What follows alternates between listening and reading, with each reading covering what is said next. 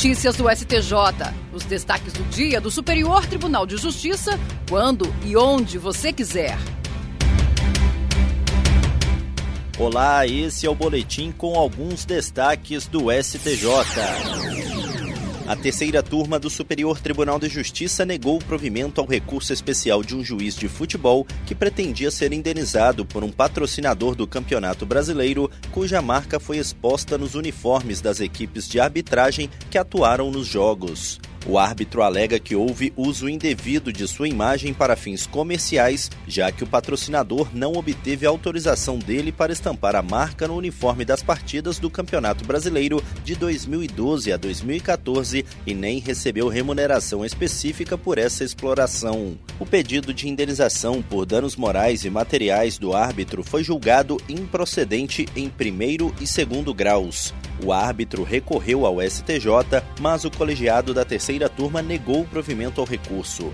Para os ministros, se houve violação do direito de imagem, como alegou o árbitro, a responsabilidade não foi do patrocinador, que negociou diretamente a publicidade com a Confederação Brasileira de Futebol. A relatora ministra Nancy Andrighi comentou que nos campeonatos nacionais, os árbitros profissionais são contratados e remunerados pela CBF, que decide sobre o uniforme a ser utilizado, enquanto o patrocinador contrata com a entidade o direito de estampar a marca nas camisetas sem ter nenhuma influência sobre que árbitros irão usá-las. A ministra ressaltou que o próprio árbitro admitiu que não houve utilização direta de sua imagem individual em peças de propaganda. Para ela, como a ação indenizatória foi movida exclusivamente contra o patrocinador, que não usou a imagem individual do árbitro em nenhuma peça publicitária, não há direito à indenização.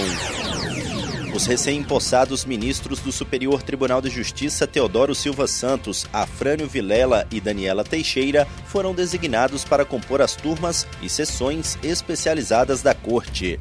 Teodoro Silva Santos foi designado para a terceira sessão e a sexta turma colegiados de direito penal. Teodoro Silva Santos foi designado para a terceira sessão e a sexta turma colegiados de direito penal. Ele assume o acervo que era da ministra Laurita Vaz. Afrânio Vilela passa a integrar a primeira sessão e a segunda turma colegiados de Direito Público e vai receber o acervo que estava sobre a titularidade do ministro Humberto Martins. Daniela Teixeira foi designada para a terceira sessão e a quinta turma órgãos de direito penal. Foi atribuído a ela o acervo que estava com o desembargador convocado João Batista Moreira. E o ministro do Superior Tribunal de Justiça, Rogério Schietti Cruz, tomou posse como ouvidor do tribunal para os próximos 12 meses. Ele assume em substituição a ministra Regina Helena Costa, responsável pela ouvidoria no último ano. O pleno do tribunal elegeu Schietti para ser o novo ouvidor em setembro. Na ocasião, foi escolhido como ouvidor substituto o ministro Gurgel de Faria. Durante a gestão da ministra Regina Helena Costa, a ouvidoria recebeu 4.057 manifestações. Dessas, 155 foram pedidos de acesso à informação apresentados por meio do Serviço de Informação ao Cidadão.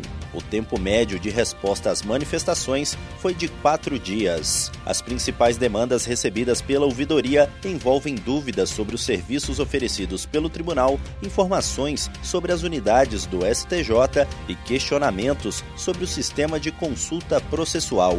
Em relação aos usuários, a maioria é formada por cidadãos em geral, seguida por advogados, partes em processos, servidores e servidoras da corte e pessoas de outros órgãos. E esse foi o STJ Notícias de hoje. Se quiser ouvir mais, acesse o Spotify ou o SoundCloud do STJ. Tchau, tchau. Notícias do STJ, uma produção da Secretaria de Comunicação Social do Superior Tribunal de Justiça.